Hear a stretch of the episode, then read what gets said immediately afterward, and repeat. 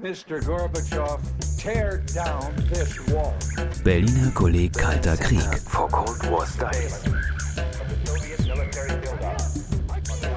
Ein gemeinsames Projekt des Hamburger Instituts für Sozialforschung, des Instituts für Zeitgeschichte München-Berlin, der Humboldt-Universität zu Berlin und der Bundesstiftung zur Aufarbeitung der SED-Diktatur.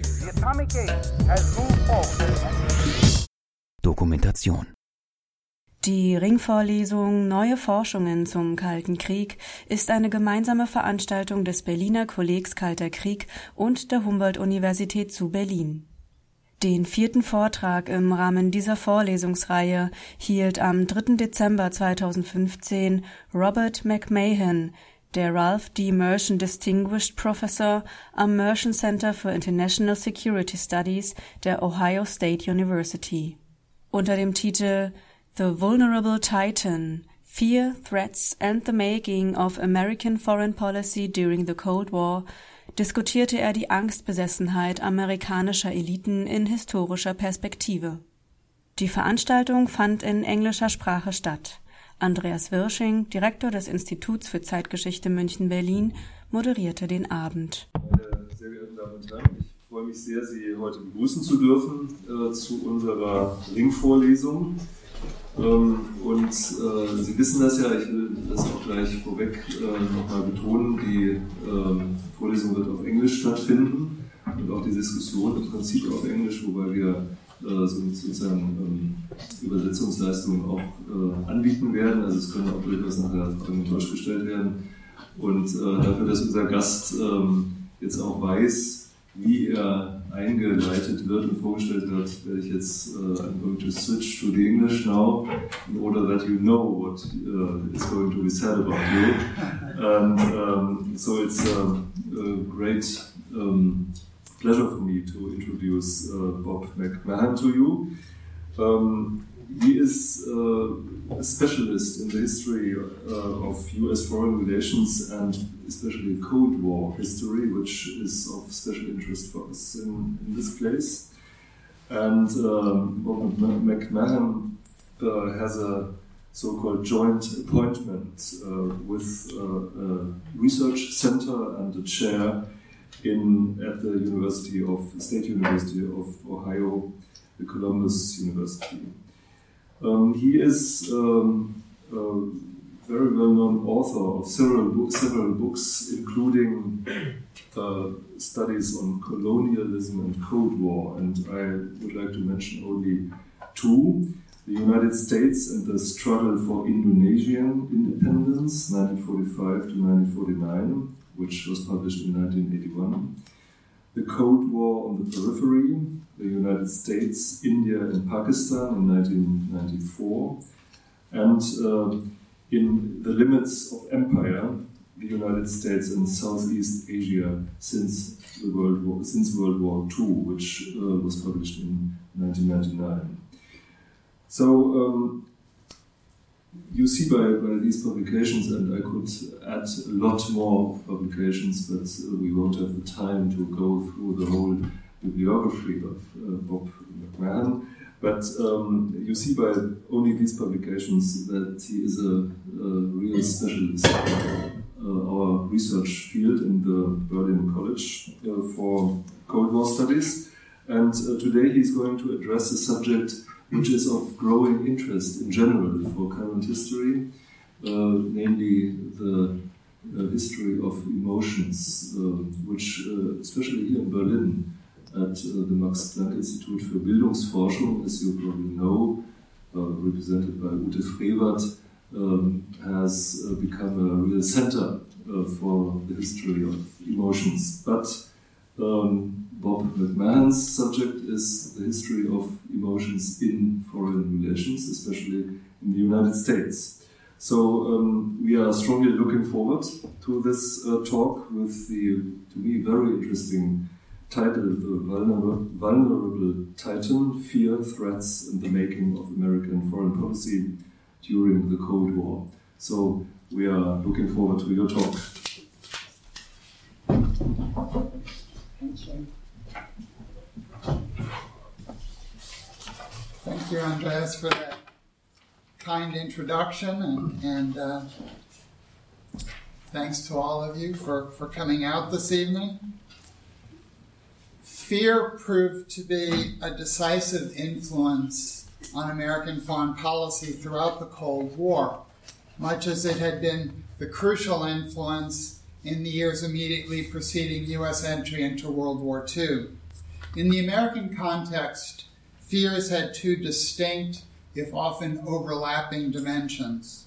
First, the genuine apprehension about external perils, however exaggerated, that has routinely shaped the actions of policymakers since the late 1930s. And second, the instrumental use of fear by governmental leaders or political elites seeking to stir and manipulate that powerful emotion in order to achieve certain political or policy objectives. Both types of fear became deeply entrenched parts of the American political scene during the Cold War. Few terms feature more conspicuously in studies of international affairs than the twinned concepts of fear and threats. International relations scholars and diplomatic historians alike routinely utilize those concepts when seeking to explain the behavior of major powers during vastly different time periods and with respect to widely varying external environments. A core premise of realism and neorealism, still the dominant theoretical frameworks for international relations scholars, holds that the search for security against outside threats in an inherently anarchic world system always constitutes a state's most fundamental goal. According to Kenneth Waltz, the leading neorealist theorist, states are concerned first and foremost with security, since all other goals pale in significance to their need to survive. Many diplomatic historians similarly rank the security imperative and its corollary, the need to eliminate, reduce, or seek protection from external dangers, as the most critical of foreign policy objectives for leaders of any polity dating back to the ancient Greeks. Cold War historian John Lewis Gaddis identifies fear as no less central a motive for Peloponnesian war statesmen than for statesmen of the Cold War era. The Athenians admitted to the Spartans at one point that fear was our principal motive, Gaddis reminds us, quoting Thucydides. It appeared no longer safe to give up our empire, especially as all who left us would fall to you. The scholarly literature on U.S. foreign relations is saturated with references to the fear threat paradigm.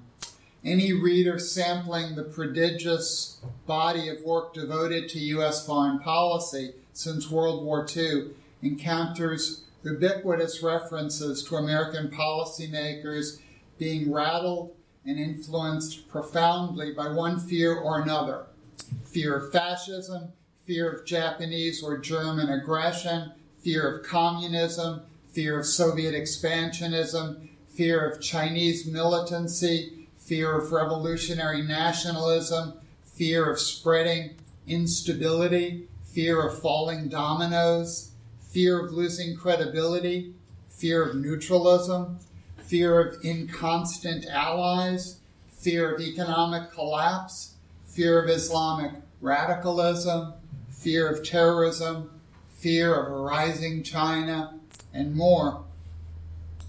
Historians and political scientists invariably situate those fears within the wider matrix of perceived external perils that triggered them. Thus, the secondary literature abounds with careful dissections of the Axis threat, the communist threat, the terrorist threat, and the like. It also abounds with the almost obligatory efforts of analysts to gauge with as much objectivity as possible how accurate or how off base those perceptions were. In my remarks tonight, I will briefly survey the critical role of fear and perceived threats in the making of U.S. foreign policy from the late 1930s, a critical watershed in the American conception of external perils into the early Cold War. I will argue that elite level and popular based fears, triggered by an array of imminent, potential, or imagined dangers, have placed a powerful imprint on America's international behavior. American apprehension about lurking dangers have, in almost all cases, been genuinely felt. At the same time, elites have sometimes deliberately exaggerated the gravity or immediacy of those dangers, spreading fears in an effort to mobilize public, congressional, or bureaucratic support for a particular set of policies. In the broadest sense, I'm interested in what strikes me as a persistent puzzle. Why has the United States, a global superpower for at least the last 70 years, regularly been haunted by fears of its own vulnerability? Why is the world's dominant power, a power with military capabilities second to none, so frequently seemed insecure, so often preoccupied with potential threats to its very national survival? And why have these sorts of fears persisted so stubbornly over time, even as the external security environments faced by the United States have changed in dramatic fashion? These questions speak to the enduring riddle of American exceptionalism or distinctiveness. How distinctive or unusual should we consider the American fixation with threats to its physical safety? And how distinctive or atypical should we consider the flip side of that obsession, namely the U.S. determination to attain a form of total security? America's 20th and 21st century enemies, it bears emphasizing, never possessed the capabilities necessary to invade, no less conquer, the United States. Fear and threats in the American historical context thus have assumed a far less existential meaning than for, say, France contemplating a German attack or Poland anticipating a military strike by Russia. There has been a far wider scope, accordingly, for Americans to construct threats in particular and peculiar ways, and similarly for those constructions to be contested, both within the public arena and behind the closed doors of executive meeting rooms. A major insight of constructivism and its associated social theories holds that the concept of threat, as with such other commonly used diplomatic terms as national security and state interests, are by their very nature social constructions. A threat, after all, is no more tangible or real than honor or credibility. I do not subscribe to the extreme position held by some postmodernist international relations scholars that threats have no meaning outside the discursive context that created them. Perceptions of threat, I insist, are typically anchored in external reality. They are rarely a purely illusory or imaginary phenomenon. But interpretations about the meaning of that external reality are highly subjective and highly contingent, shaped more by the ideational realm of culture, ideology, and identity than by the hard material forces credited in Waltz's neorealism. The significance and meaning of external threats inevitably pivot on the beliefs and expectations held by individuals, and those in turn, as Alexander Wendt has persuasively argued with regard to states, are constituted by social rather than by material structures. To understand the centrality of fear and insecurity to U.S. policymaking during and after the Cold War, it is essential first to consider the profoundly unsettling impact that the emergent Axis challenge of 1938 to to 1941 exerted on long-standing notions of America's free security. In the century and a quarter that followed the War of 1812, Americans had grown comfortable in the view that their country's great distance from Europe, its two ocean barrier, and its friendly and relatively weak North American neighbors made the United States impregnable from foreign attack. Historian Charles Beard well encapsulated mm-hmm. that viewpoint when in 1939 he proclaimed the United States as a continental power separated from Europe by a wide ocean, which, despite all changes in warfare, is still a powerful asset of defense. Since the United States faced no threat to its security, Beard insisted, it could avoid the self defeating path of militarization and war.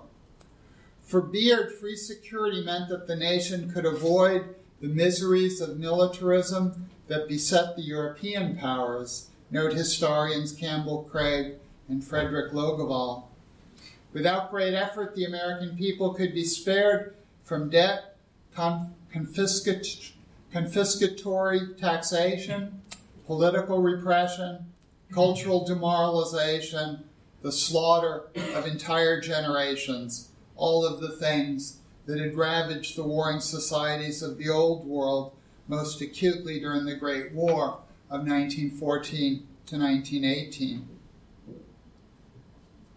In the period bracketed by the German Soviet invasion of Poland and the Japanese attack at Pearl Harbor, other views challenged and ultimately triumphed over such confident attitudes.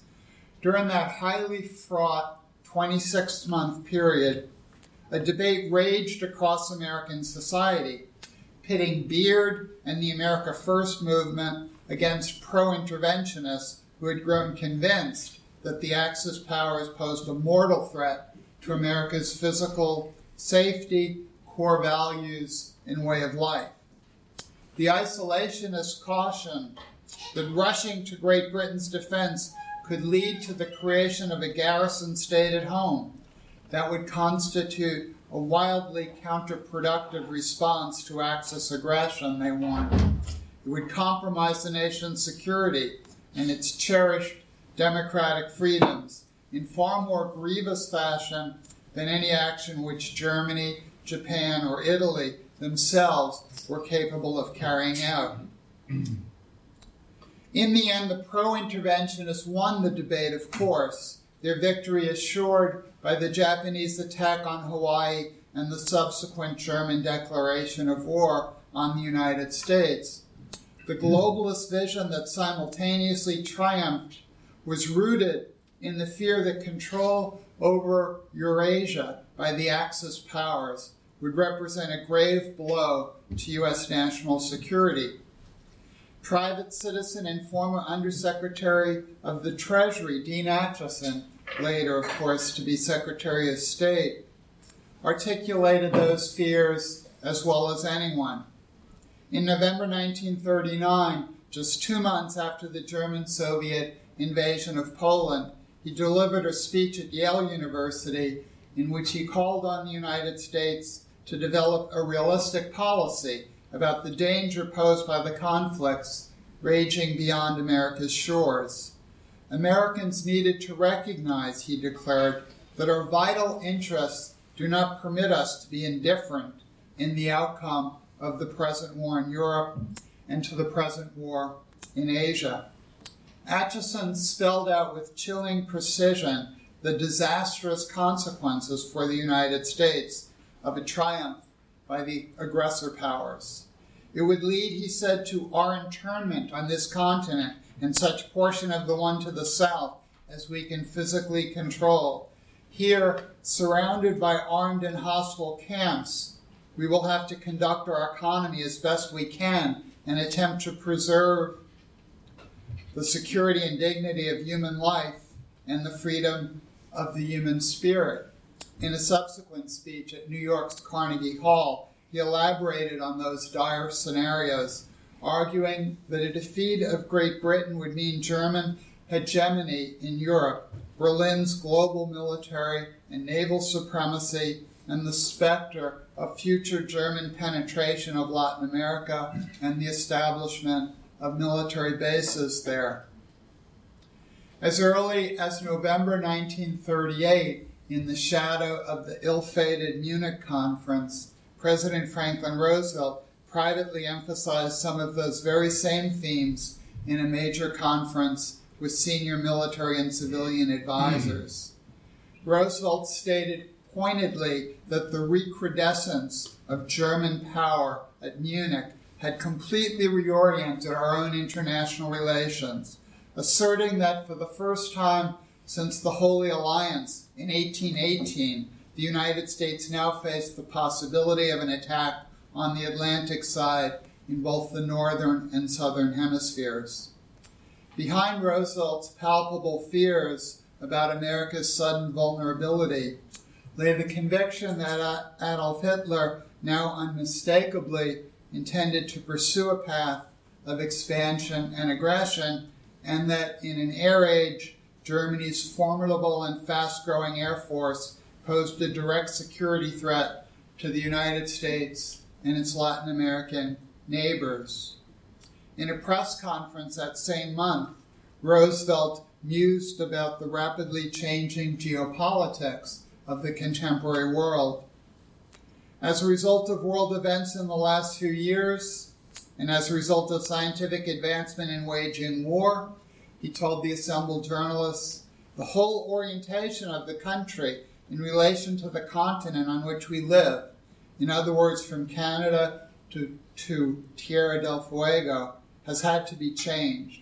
Any possible attack, he added, has been brought infinitely closer than it was five years ago, or 20 years ago, or 50 years ago. With the outbreak of the European War, those fears just multiplied. The Nazi Soviet alliance provided an especially acute source of concern for FDR and many of his top advisors. Some, including the president himself, feared that Soviet expansion in concert with German expansion could lead to a division of Europe between the two authoritarian states that would gravely imperil American security. If this nightmare proves real, and it seems too damnably logical, observed Assistant Secretary of State Adolf Berle, you will have two men able to rule from Manchuria to the Rhine much as Genghis Khan once ruled, and nothing to stop the combined Russian German force at any point, with the possible exception of the Himalayan mountains north of India. The Western world would then be besieged on two Americas, and the rest of my life will be spent trying to defend various parts of the world from economic, military, and propaganda attempts to establish domination over it. Raymond Geist, the American consul general here in Berlin, also considered a German Soviet victory to be a distinct possibility. The two states, he warned, would then seek air bases and outposts pretty much all over the world and would force the United States to become a militarized nation. Roosevelt likewise expressed private apprehension that a Soviet German triumph would place American civilization in peril. Our world trade would be at, at the mercy of the combined powers, he emphasized, and our increasingly better relations with our 20 neighbors to the south would end unless we were willing to go to war in their behalf against a German Russian dominated Europe. Germany's sweeping military victories in the spring of 1940 were as rapid and complete as they were stunning, and they led to an appreciable deepening of American security fears.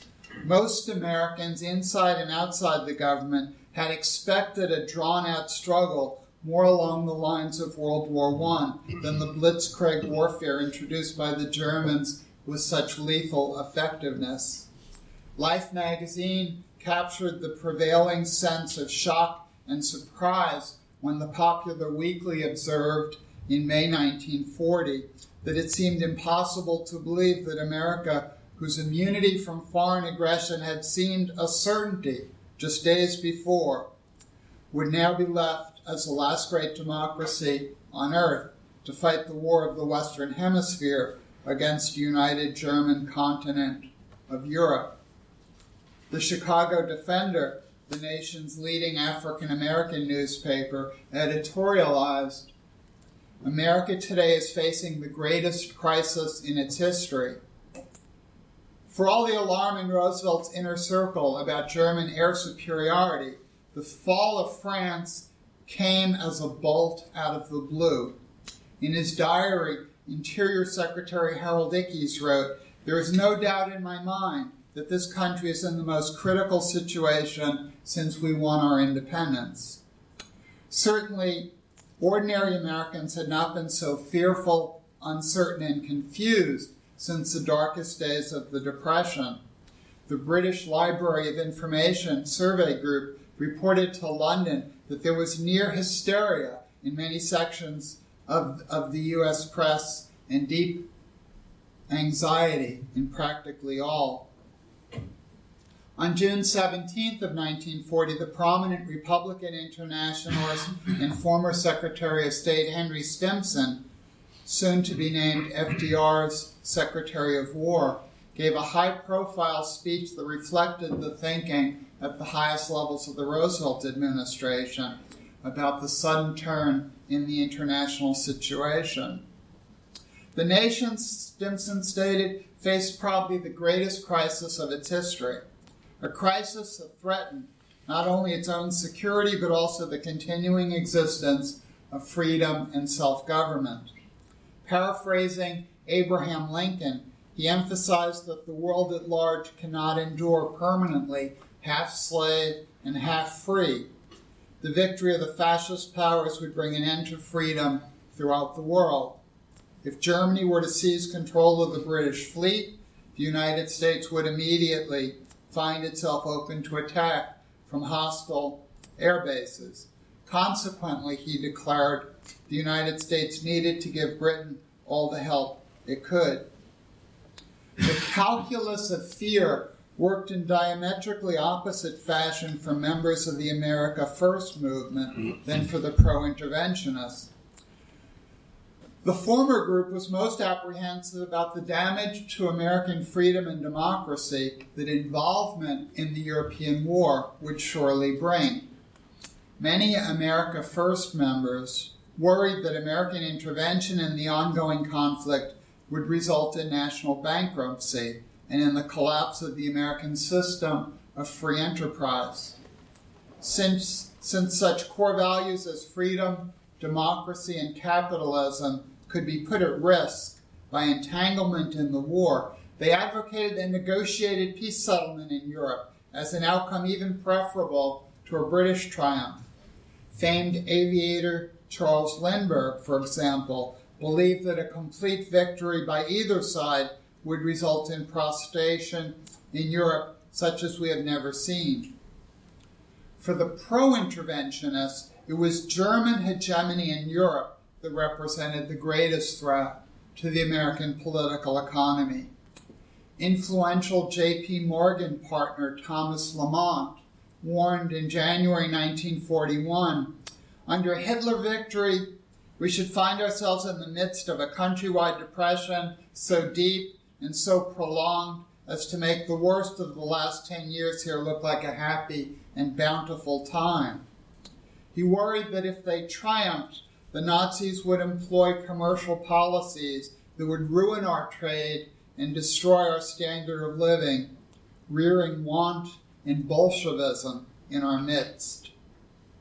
At a 1940 meeting of the non governmental National Foreign Trade Council, a major topic of concern was the impact on American trade of a German dominated Europe. The conferees were not sanguine about those prospects. They worried that since the German government carefully regulated trade for political and strategic purposes, the American government might need to follow suit in order to compete.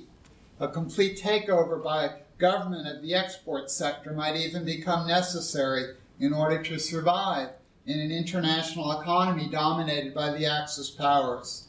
There was a real prospect then that geopolitical and economic factors might compel unprecedented interference with free market mechanisms, transforming the nature of American capitalism. To Roosevelt, such schemes were completely unacceptable. The logic of such implications, he cautioned publicly, would lead us to embark upon a course of action which would subject our producers, consumers, and foreign traders, and ultimately the entire nation, to the regimentation of a totalitarian system. For it is naive to imagine that we could adopt a totalitarian control of our foreign trade and at the same time escape totalitarian regimentation of our internal economy. Right up to the eve of the Pearl Harbor attack, the president repeatedly alerted his countrymen and with memorably vivid language to the grim menace that the Axis coalition posed to American freedom and security. In a national radio address in December 1940, for example, he warned if Great Britain goes down, the Axis powers will control the continents of Europe, Asia, Africa, Australasia, and the high seas. And they will be in a position to bring enormous military and naval resources against this hemisphere. It is no exaggeration to say that all of us in the Americas would be living at the point of a gun. Well before Pearl Harbor, Roosevelt was depicting the Axis challenge in the direst possible terms. In speech after speech, he evoked images of a world divided between the forces of light and the forces of darkness, a biblical struggle between good and evil.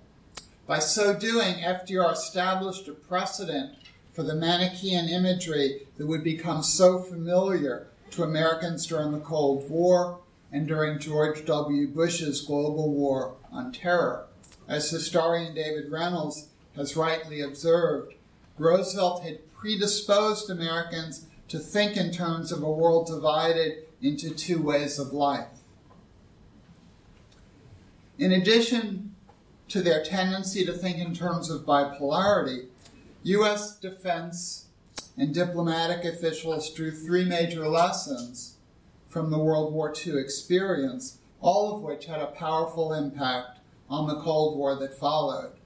First, they learned that technology, and especially air power, had so contracted the globe that America's vaunted two ocean barrier no longer afforded sufficient protection from external assault. True security now required a defense that began well beyond the home shores, a defense in depth in military parlance. Second, and even more broadly, senior American strategists determined that the nation's military power must never again be allowed to atrophy. They vowed instead to maintain a position of military preeminence long into the future. Third, U.S. policymakers became convinced that the nation's fundamental security interests demanded that never again could a hostile state or coalition of states be allowed to gain preponderant control over the populations, territories, and resources of Europe and East Asia? The Eurasian heartland, as geopoliticians were fond of labeling it, ranked as the world's greatest strategic economic prize. Its combination of rich natural resources advanced industrial infrastructure, skilled labor, and sophisticated military facilities made it the fulcrum of world power, as the events of 1940 1941 made painfully clear. When the Axis powers seized control over much of Eurasia by the early 1940s, they gained the wherewithal to wage protracted war, subvert the world economy, commit heinous crimes against humanity, and threaten and ultimately attack the Western Hemisphere. If such an eventuality came to pass again, U.S. defense experts worried the international system would once again be badly destabilized, the balance of world power dangerously distorted and the physical safety of the United States put at grave risk. Moreover, even if a direct attack on the United States could be averted, American leaders would still need to prepare for one, and that would mean a radical increase in both military spending and the size of the country's permanent defense establishment, a reconfiguration of the domestic economy, and the curtailment of cherished economic and political freedoms at home.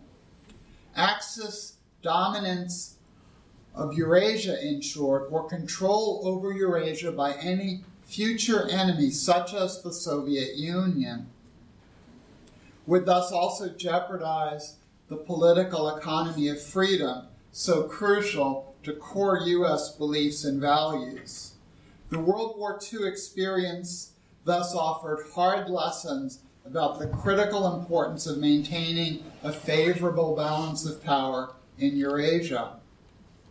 During the mid and late 1940s, the fears first precipitated by the Axis threat were transferred with surprisingly little alteration to the emergent Soviet communist threat.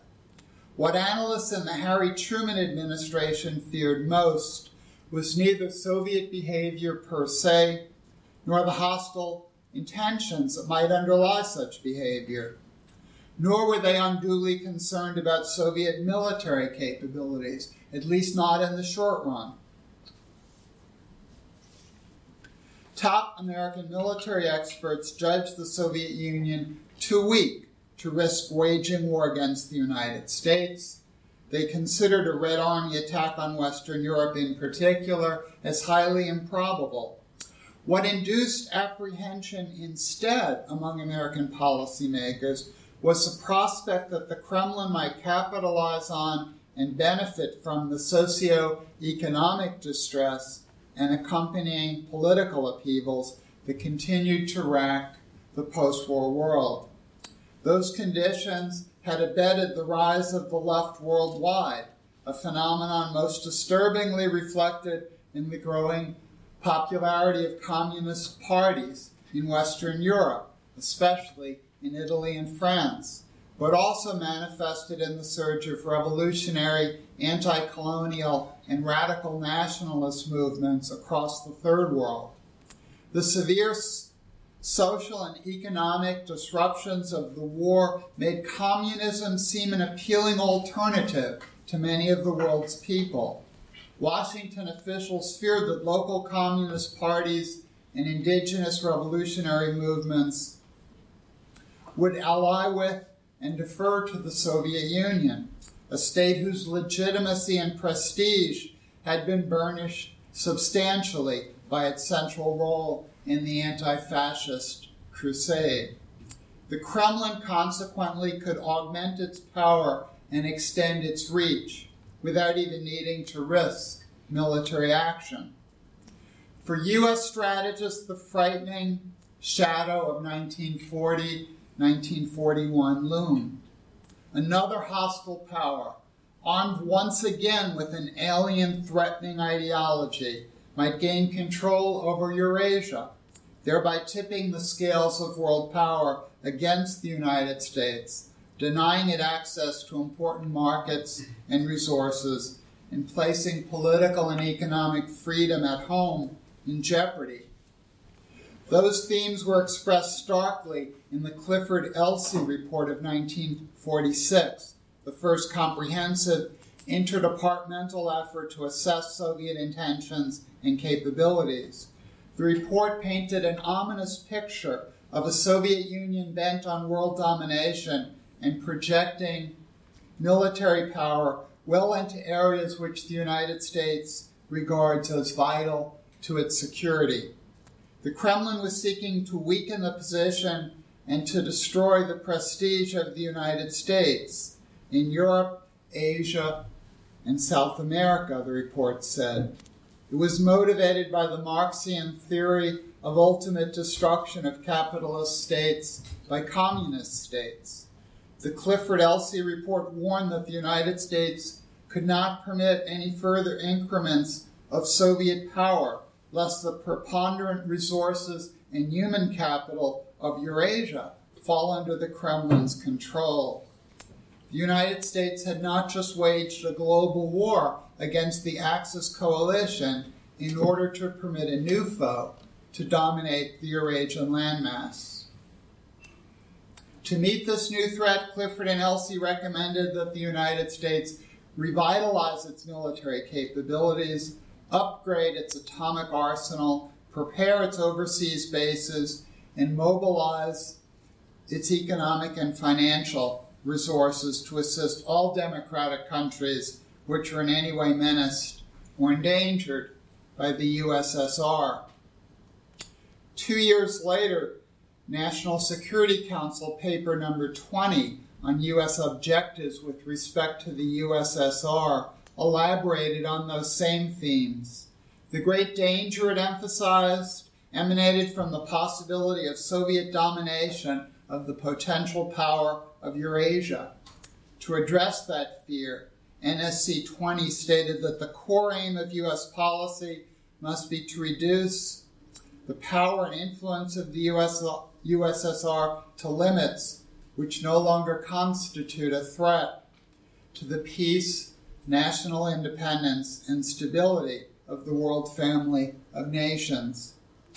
The infamous NSC 68 of April 1950, for all its hyperbolic language and dire imagery, essentially codified the threat appraisal presented in the Clifford Elsey report and NSC 20.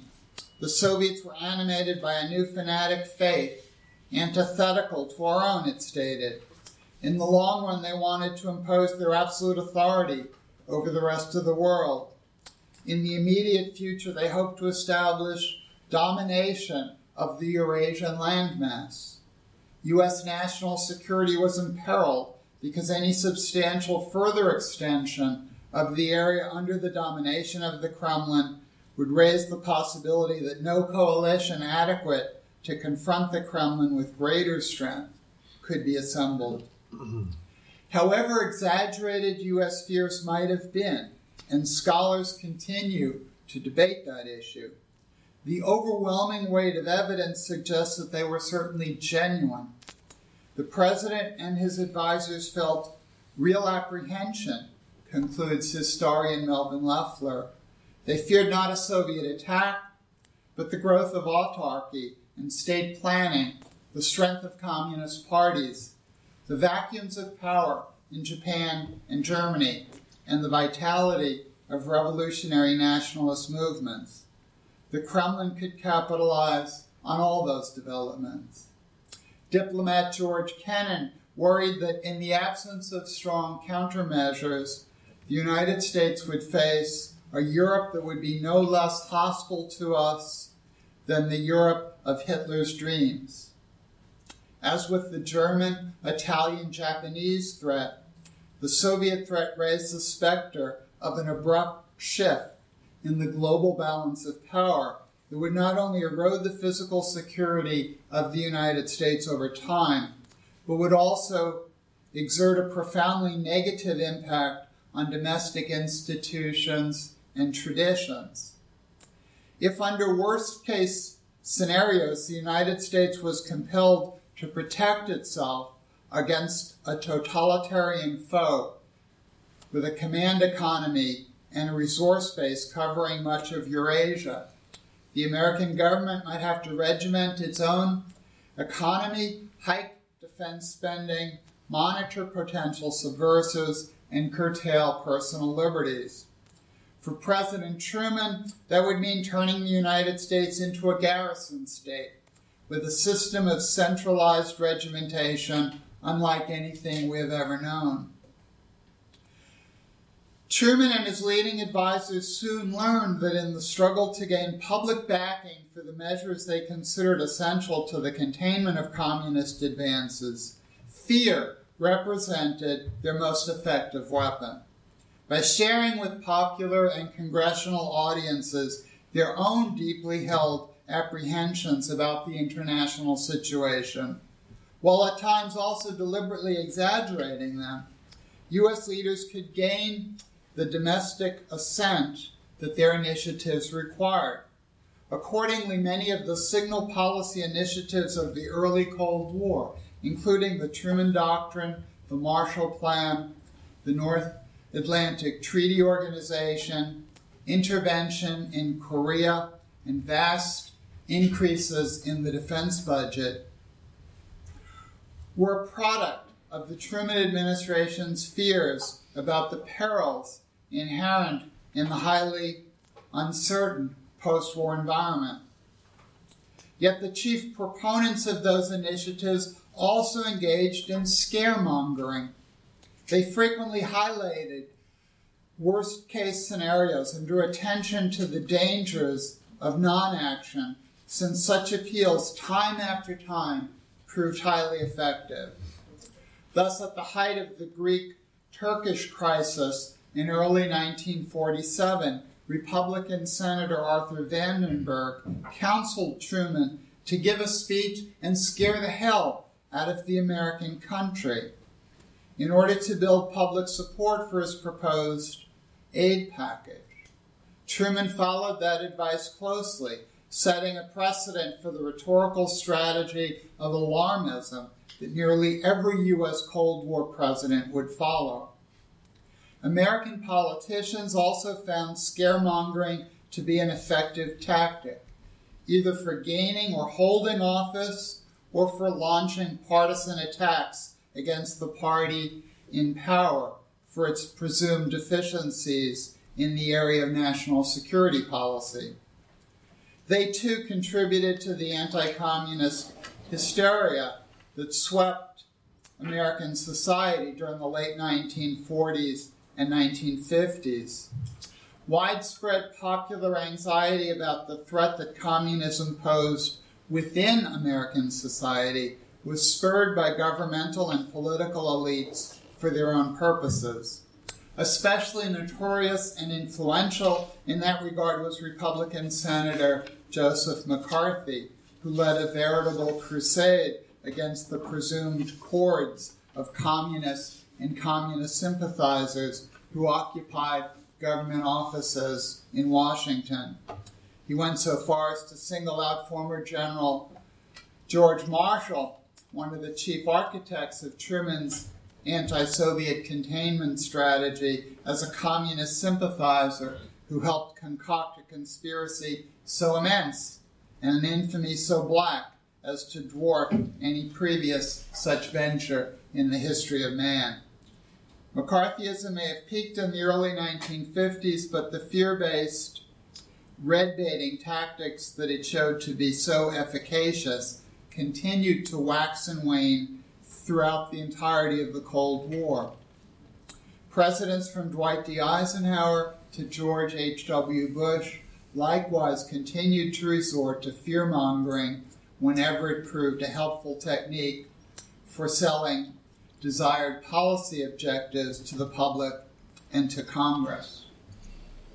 And in closing, I would suggest that the persistence of fear and insecurity into our own era constitutes one of the more powerful legacies of the Cold War for U.S. leaders and for American society as a whole. Plainly, the deep seated apprehensions that American strategists have exhibited vis a vis the external environment and its uncertainties have not abated, nor have decision makers given up on fear based appeals in their efforts to mobilize support for desired policy measures, or in the case of politicians, witness the current presidential election debate in the United States nor have they given up the usefulness of fear as a technique for mobilizing popular support. The year and a half that elapsed between the terrorist attacks of September 11, 2001, and the initiation of hostilities against Iraq in March 2003 is just one example in the more recent period, which is, which is replete with examples of both tendencies, both the the fear that is genuine, genuinely felt by policymakers and the deliberate exaggeration of that fear in order to garner public support for specific policies. Let me close here and I'll be delighted to respond to any questions that anyone might have.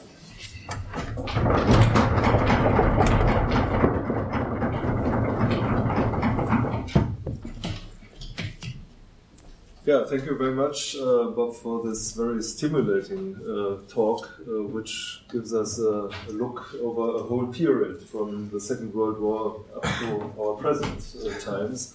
And I'm absolutely sure that there will be a lot of questions or remarks to that interesting talk. The floor is open. Well, one might easily make the case that, uh, for example, Churchill bought into the same vein of fear mongering and dramatizing external threats. One might also claim that um, on the other side of the divide, Stalin and his cohorts were part and parcel of the same fear mongering business.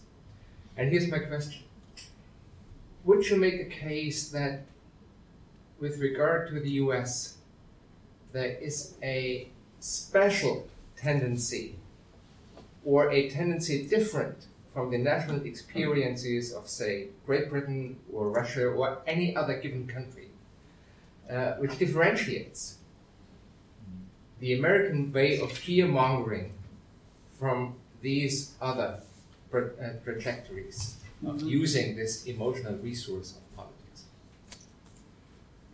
I,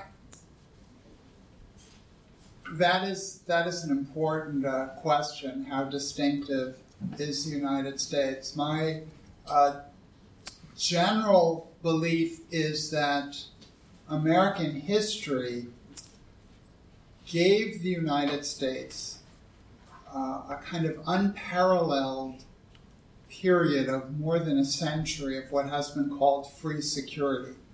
And I think it, it is the break from that which I tried to emphasize today, which really comes in 1938 and 1939, which, which set in motion um, certain conceptions of what the United States needed to be secure, which continue to resonate today.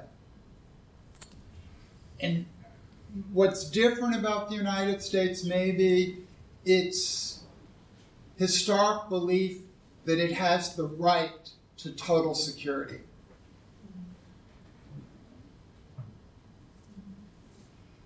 Um, most other states live with and accept relative security. I think the, the, the great American project, if you can put it in those terms, the great project of American foreign policy from Franklin Roosevelt onward is to create a world which will be one in which American values and institutions will be safe and will flourish.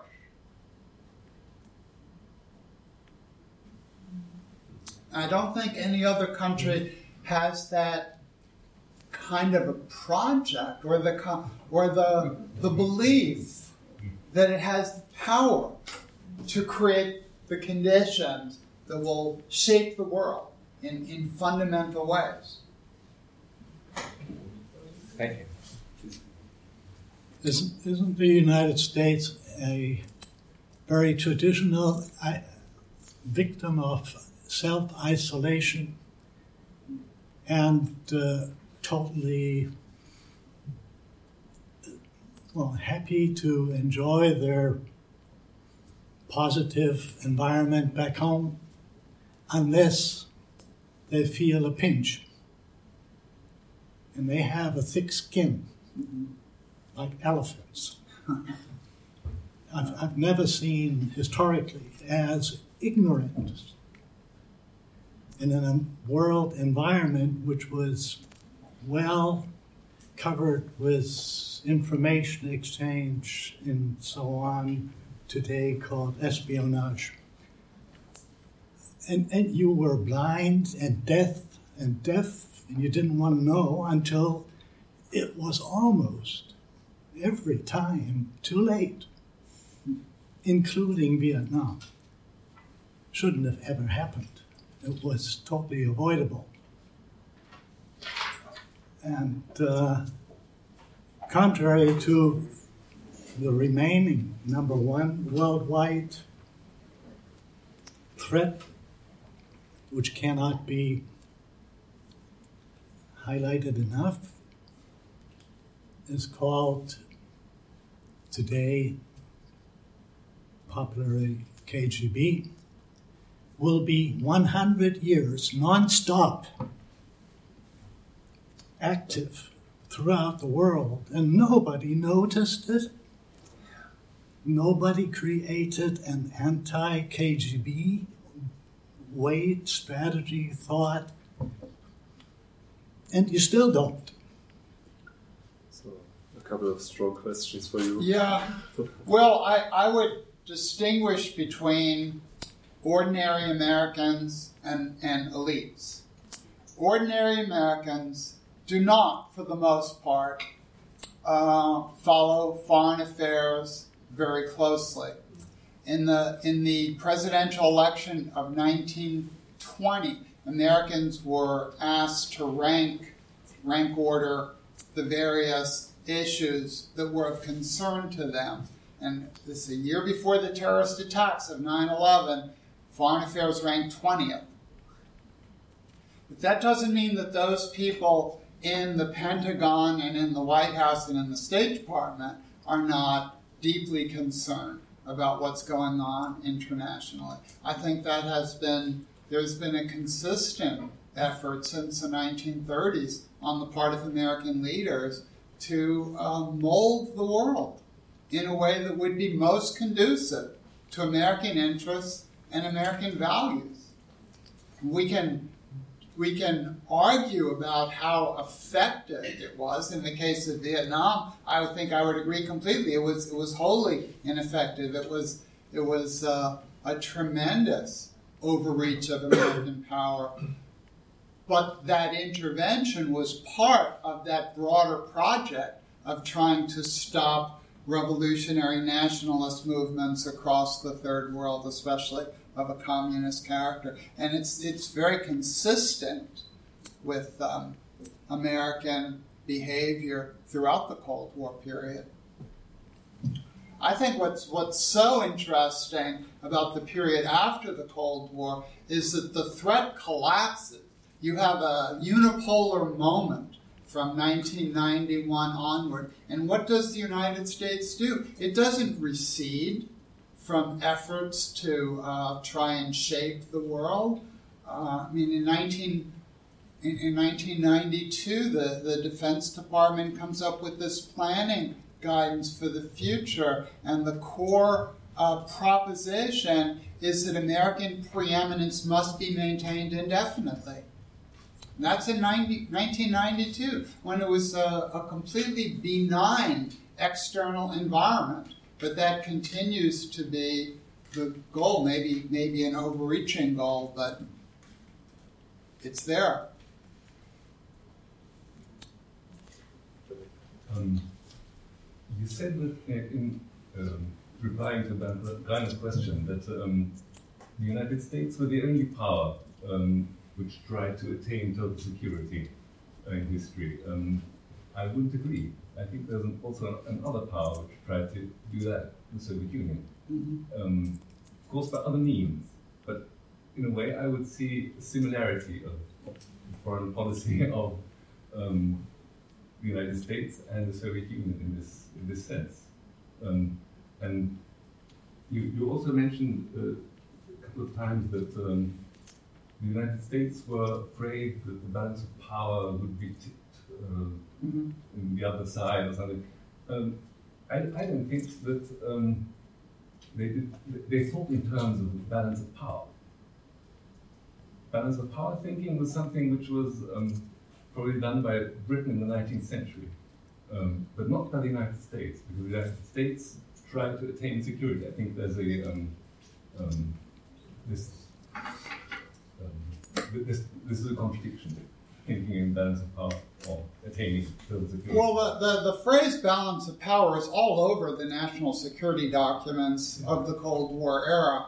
Um, I mean, but, but, but I think balance suggests equilibrium. And the Americans didn't seek equilibrium. What they really sought was a preponderance of American power. They wanted, or, or as they sometimes refer to it, a favorable balance of power. and, and that was that was at the heart of American thinking. So very different from the kind of classic European balance of power in which you're trying to achieve stability and equilibrium among various great powers. The Soviet, the Soviet side of the question. Oh yeah, the Soviet side of the question. Uh, perhaps the Soviet Union was seeking a kind of total security in the period after the end of, of the Second World War. Um,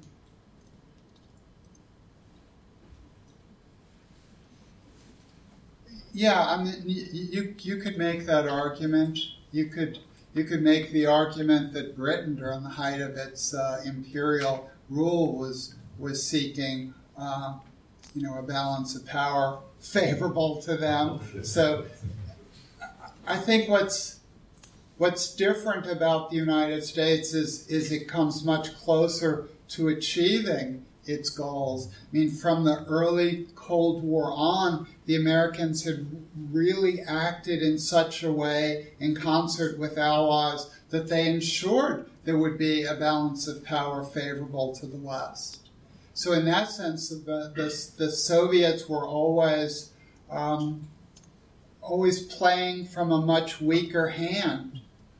Really, from the very beginning of the Cold War, the only the only point in which you you could say that the the Soviet hand looks uh, as good as the American hand is is at the moment when there's a possibility that the Italian and French communists will come to power and make common cause with Stalin. Uh, that that decolonization is going to create a wave of pro-Soviet states across the third world, but uh, certainly by the 1950s it's it's pretty clear that that isn't going to happen, and it's also clear that Japan isn't going to be neutralist, and that the Japanese Communist Party isn't going to be a major player. I mean, once once West Germany and Japan are firmly aligned with the West, you pretty much have guaranteed, in power terms, a balance of power favorable to the West. Um, yeah, uh, the question is where are the real interests behind this kind of superpower military uh, people, US?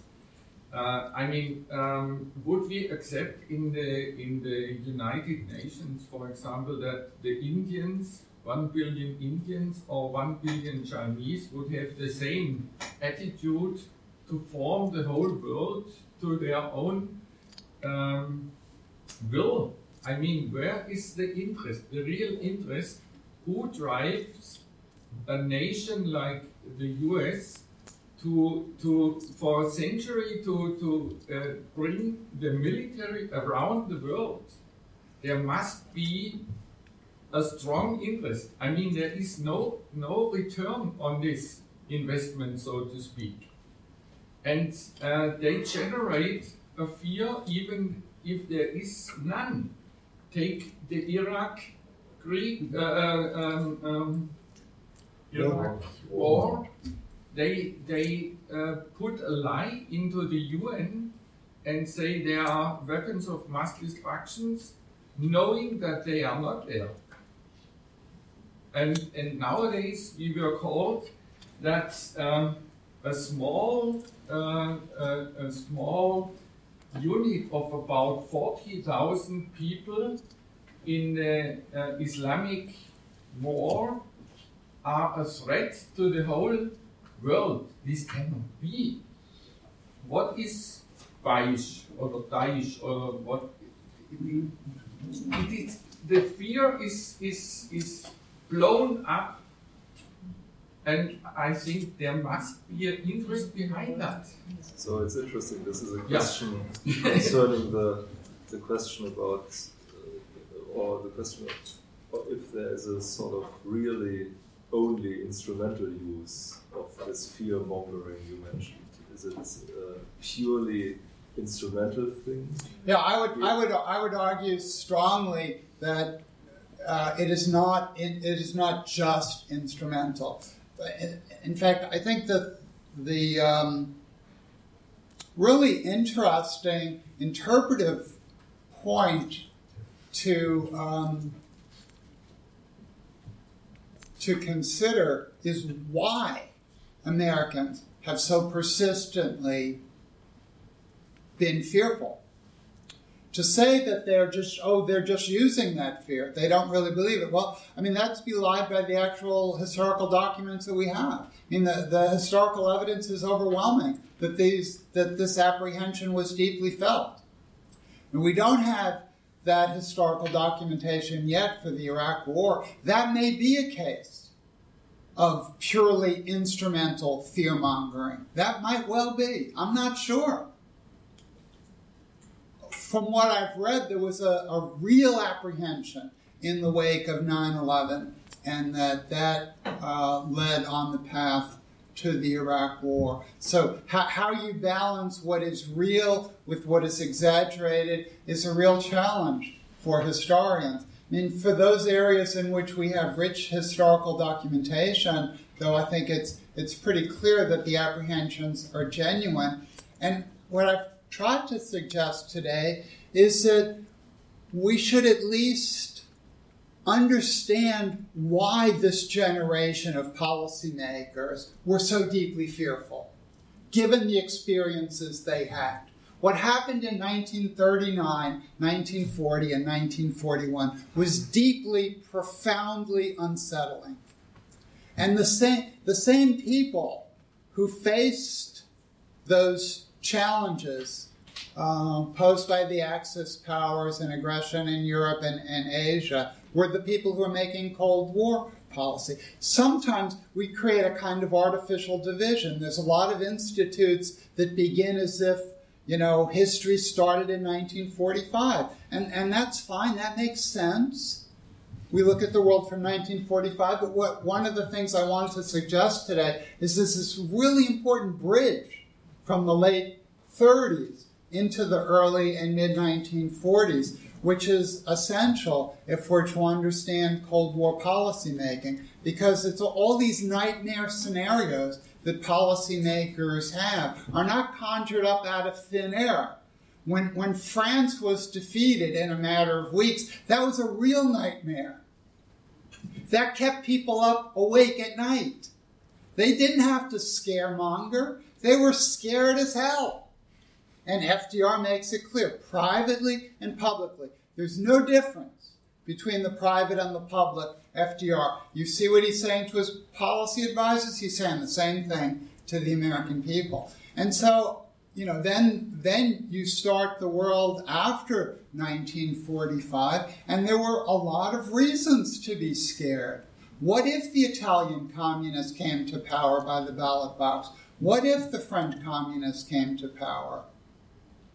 What if the German situation went bad? That was a very fraught, very fragile situation. The Soviets could have capitalized even more than they did. So there, there were there were reasons for concern. The, the military imbalance in terms of troops on the ground in, in Western Europe created the, the need for NATO. And it wasn't just Americans who had this fear. After all, it was it was it was the British and the French as much as any of the other Western allies who really convinced the United States that it needed to make a military commitment to Europe. NATO wasn't something imposed on Europe by the American superpower. The Americans were invited to become part of a European uh, security equation. There was another question. Hmm? Yes. I, I can uh, see your, your project developing uh, in the last 10 years or so, where it, was, it seems like um, terrorism is obviously so much different from, from the Soviet threat in the 1950s. And yet, as you, as you pointed out, there's a kind of structure relating to the language we use and what we talk about and how we talk about the problem that's, that, that, is, that offers continuities. Yeah. Um, but I, I was wondering about the. Um, well, in the area of popular culture, I don't know how, how interested you are in, uh, in popular culture, ordinary people, as you say, and all the popular culture they consume. In, in, with terrorism, it's very uncomfortable. Uh, people don't joke about it. They don't know how to talk about it. They don't. There's no effort to deal with it in popular culture, which to me suggests fear. We're really afraid of things we can't talk about. But but in the in the days of the Cold War, you have all those James Bond movies and all that popular culture. This enormous production, right, about the Soviet Union, and it was kind of a joke.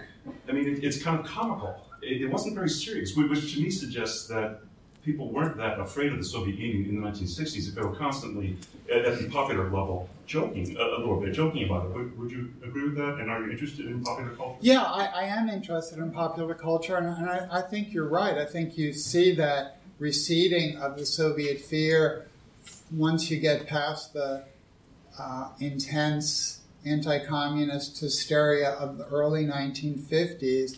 By the time you get to the 1960s and 1970s, really going up to the Reagan administration, um, policymakers had to work harder, I think, to uh, get popular support for certain policies because that, that popular support couldn't be taken for granted. Popular culture is, a, is an interesting index of that. Especially because James Bond is becoming more and more serious yeah. compared to, to the Cold War days. Uh, the new James Bond is much more um, serious and even a bit. Uh, He's no longer Bond. He is no longer Bond. but um, may I ask you sure. Uh, another question um, concerning the, the concept of fear? Uh, because, uh, I mean, I think we, we need to ask what fear stands for and what is projected into the concept of fear. And this dates, of course, back to, to the early modern period. Uh, we just need to, to think of the French Revolution and the, the situation of La Grande Peur, which was a very important element in mobilizing the nation against uh, the counter-revolutionaries, against the counter-revolutionary um, European uh, powers, um, the ancient powers, so to speak. So what I'm what I'm meaning is um, what what long-term historical experience might stand behind behind this construction of fear. Uh, I think you, you quoted Stimson saying uh, in 1940 that after the German Blitzkrieg successes, uh, the American nation was facing its greatest crisis, uh, the greatest crisis of its history. I mean, uh, for an historian of our days, that's simply, I would say, wrong. The greatest, what was the greatest uh, crisis in American history? I would say it was the Civil War. Yeah. And uh, if you if you have a look at at um, the the, the sim, uh, um, several episodes or several um, um, kinds of constructing fear historically, you will always find um, the other side of the coin, which is unity the national unity or the ideological unity, which uh, seems to be in danger. And that's why uh, systems, uh, discourses, and so on tend to construct a threat and a fear which is uh, overrated, which is um, fear mongered, mm-hmm. as you said, said, and so on. And so that brings me to my question: How far um, in America? How far is national unity at stake when the discourse of fear and the discourse of external threats uh, are growing, and how far maybe uh, the, the, the, trauma of the civil war of the 19th century still is, is still active in the 20th century when, when uh, all these external external threats, which of course are, are new threats, that's uh, absolutely convincing. But how far this trauma of the, of the disunity of the 19th century might still be alive in the 20th century, even perhaps up to now. I mean, uh, we all know that the US is a country which is deeply divided by contradictions, by by different. Um, I don't need to talk, I don't need to tell something about that. It, I mean, it's a deeply divided nation. Yesterday and today. So, uh, how far would you think could this uh, coincide? Well, some sometimes I think the um, fear was used to rally uh, people around a cause. An external enemy is one, you know, good way of, of forging unity at home. Mm. I mean, it's uh, the historian Chen Jian has argued about China that Mao uh, regularly used external enemies in order to mobilize support for his uh, socialist uh, project at home. And I think I think you you see American leaders acting in that way. Uh, your question also sort of raised in, in my mind the, the, idea of how do we actually, as historians, measure fear? Mm. What is it that we're talking about when we talk about fear? Well, how do we explain the impact of fear and, the, the, the, mobilizing constructive, constructive elements? Mm. Yeah, that, that is that is complicated. What is what is threat assessment, which we think of as a rational process, and what is fear, which we think about as an irrational process, right? I mean, the, the way the way the, uh, the, the, brain will operate when it is is uh, faced with danger, the famous fight or flight syndrome. You think of um, that's that's a very different syndrome. You think of how how you might react when you're uh, in a dark alley late at night and all of a sudden you meet a threatening person. That's not a rational process in which you go through a list of, of uh, threat assessments. When we look at the Soviet threat over time, which we're, we're looking at a very rational process or even with regard to the, the run up to the Iraq War. Ultimately, that is a, a, highly rational process in which individuals are trying to measure threats and come up with appropriate responses. We can disagree with um, the processes they came up with, but I think we need to recognize that this is this is not um, you know, something like an offhanded comment by Donald Trump this is actually a deliberative process that you go through. And I'm, I'm struggling with how you, how you blend the two. You know, there is um, fear is is in some respects beyond the purely rational, isn't it? Mm-hmm.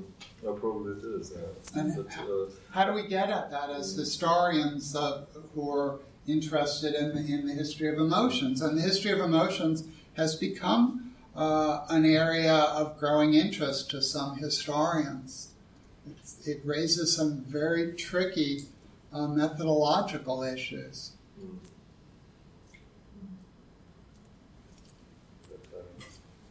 I would, I would like to go back to this notion of the impact of the Civil War, especially the idea, this preconceived and this dramatized idea of building unity as a nation.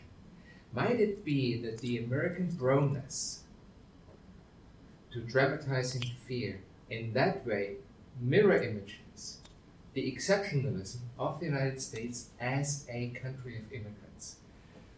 leading and opening the fantasy, or nourishing the fantasy, that within your own society you are permanently divided by different ethnic factions, possibly fighting each other. Mm-hmm. And the very moment when you are in a situation where foreign conflicts loom large, these foreign conflicts are being portrayed as being a direct threat to the domestic unity because of these various factions potentially fighting each other or in the Cold War setting, um, nourishing fifth columns uh, who kind of civil war like destabilize the major fabric of American society. So, coming, the question is would, the, would American exceptionalism, as being a country of immigrants, lead us to a solid explanation, or one explanation among many, for this proneness to fear?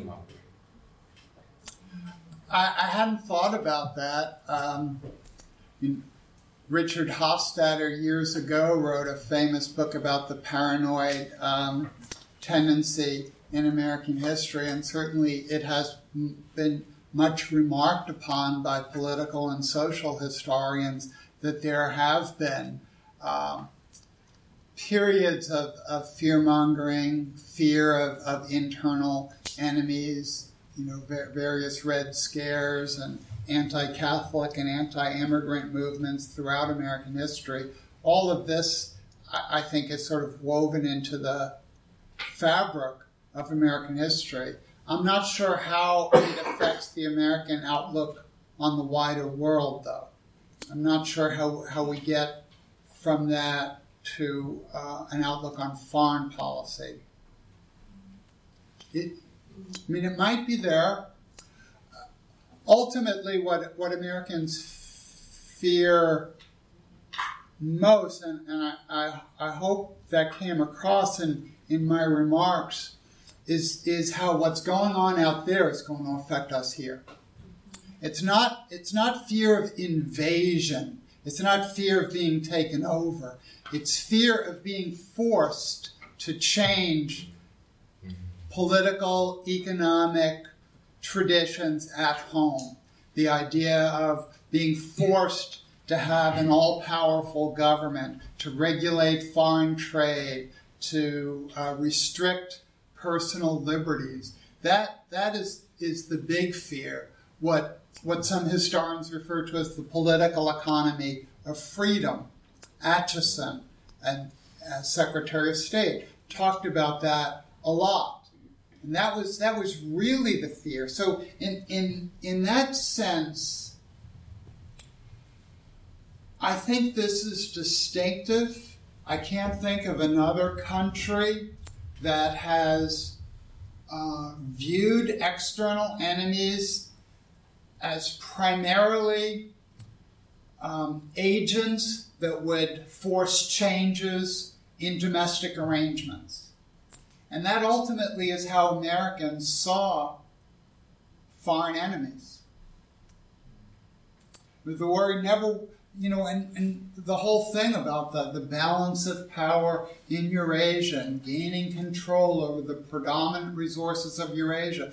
The, the fear was if that happens, American trade will be at a disadvantage. The government will have to regulate foreign trade. The government will have to play a much more intrusive role in the lives of Americans. And so the things that matter most to Americans you know, capitalism, democracy, personal freedoms will all be significantly compromised.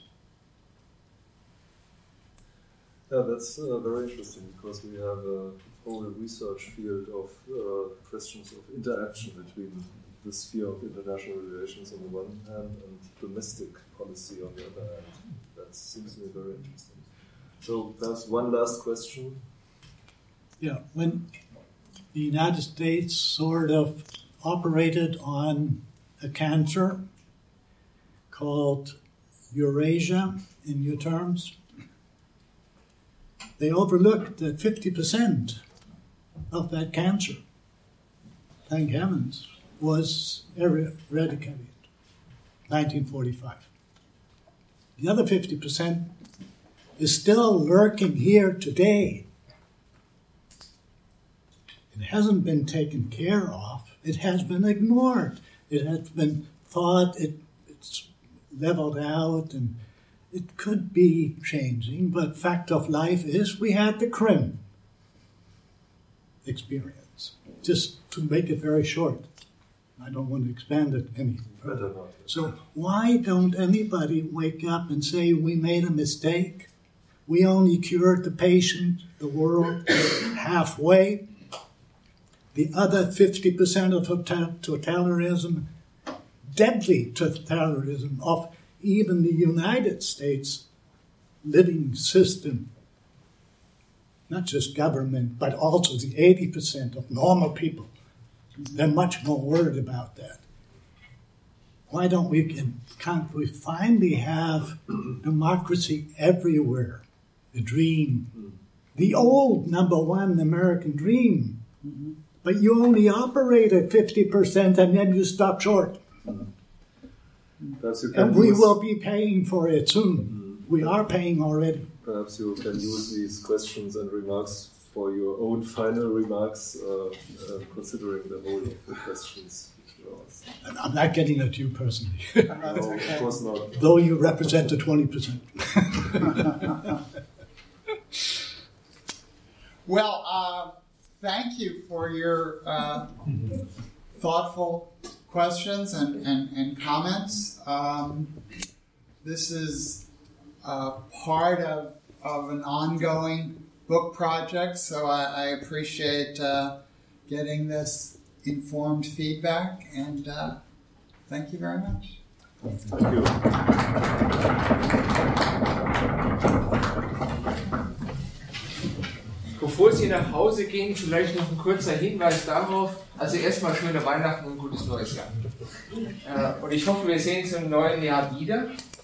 Ich habe jetzt, schlampig wie ich bin, vergessen, wann die nächste Vorlesung in unserer Reihe ist. Herr Wirsching, Wunderbar. 7. Januar. Am 7. Januar mit Ron Robin zu einem Thema, was, äh, wenn wir den Kalten Krieg uns anschauen, wir, glaube ich, ohne Übertreibung sagen können, es ist dramatisch unterforscht, nämlich die Rolle von sogenannten Defense Intellectuals äh, bei der Formulierung von Außen- und Sicherheitspolitik. Also derjenigen, die in der akademischen Welt zu Hause sind und oft durch diese Revolving, die Drehtür, durch die Revolving Door äh, in die Politik gehen oder von der Politik wieder in die akademische Welt und dort über Außen- und Sicherheitspolitik nachdenken. Deren Einfluss in den USA ist ein Thema, was äh, ja normalerweise wie der rosa Elefant im Wohnzimmer behandelt wird. Alle wissen, dass er da ist und weil alle wissen, dass er da ist, redet keiner mehr über ihn. Ich würde Ihnen diesen Vortrag sehr ans Herz legen. 7. Januar, ein Tag nach Heilige Drei Könige. Jetzt reicht es aber mit den Feiertagen. Haben Sie eine schöne vorlesungsfreie Zeit. Bis Januar. Abend.